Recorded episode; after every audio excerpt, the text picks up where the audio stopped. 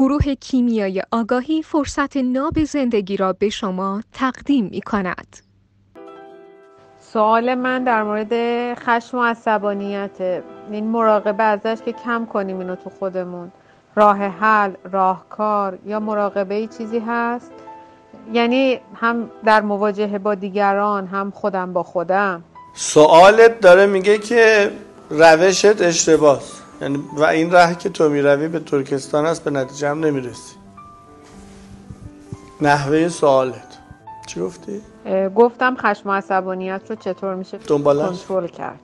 سوالت فشارش رو چیه؟ کنترل.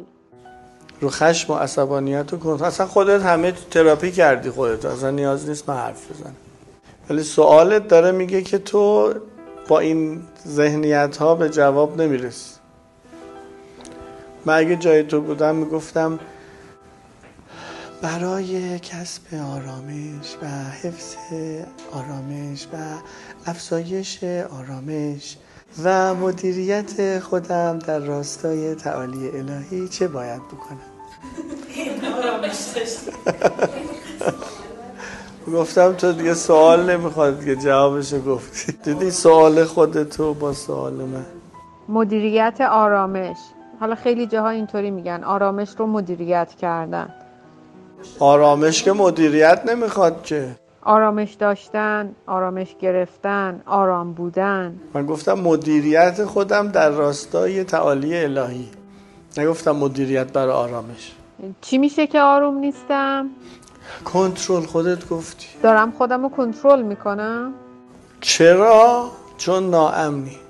یه جمله هر گونه کنترلی که نسبت به خود و یا بیرون از خود هر آنچه و هر آن کس که باشه روا داریم ریشه در احساس ناامنیمون داره که به ظاهر با این گونه دخالت ها سعی بر جبران اونها داریم. توهم کنترل میگیرتمون و خودمون رو نابود می‌کنه و دیگران به میزان ناامنیمون کنترل می‌کنه و به میزان کنترلمون عصبانی میشی چون که جهان هستی تعادله. کنترل ما فقط یه توهمه. حالا انگلیسیش میگن ریلکس nothing under control. یعنی رها باش. هیچی تحت کنترل. نیست همه چی رو تعادله. حالا چطوری باید به اون امنیت برسیم؟ امنیت هست. شما دارین جوم می‌کنین نداشته باشینش. یعنی توهم ناامنی دارم در اصل. عرض کردم. بر اساس توهم ناامنیمون توهم کنترل میگیرتمون و خشم به دنبالش میاد.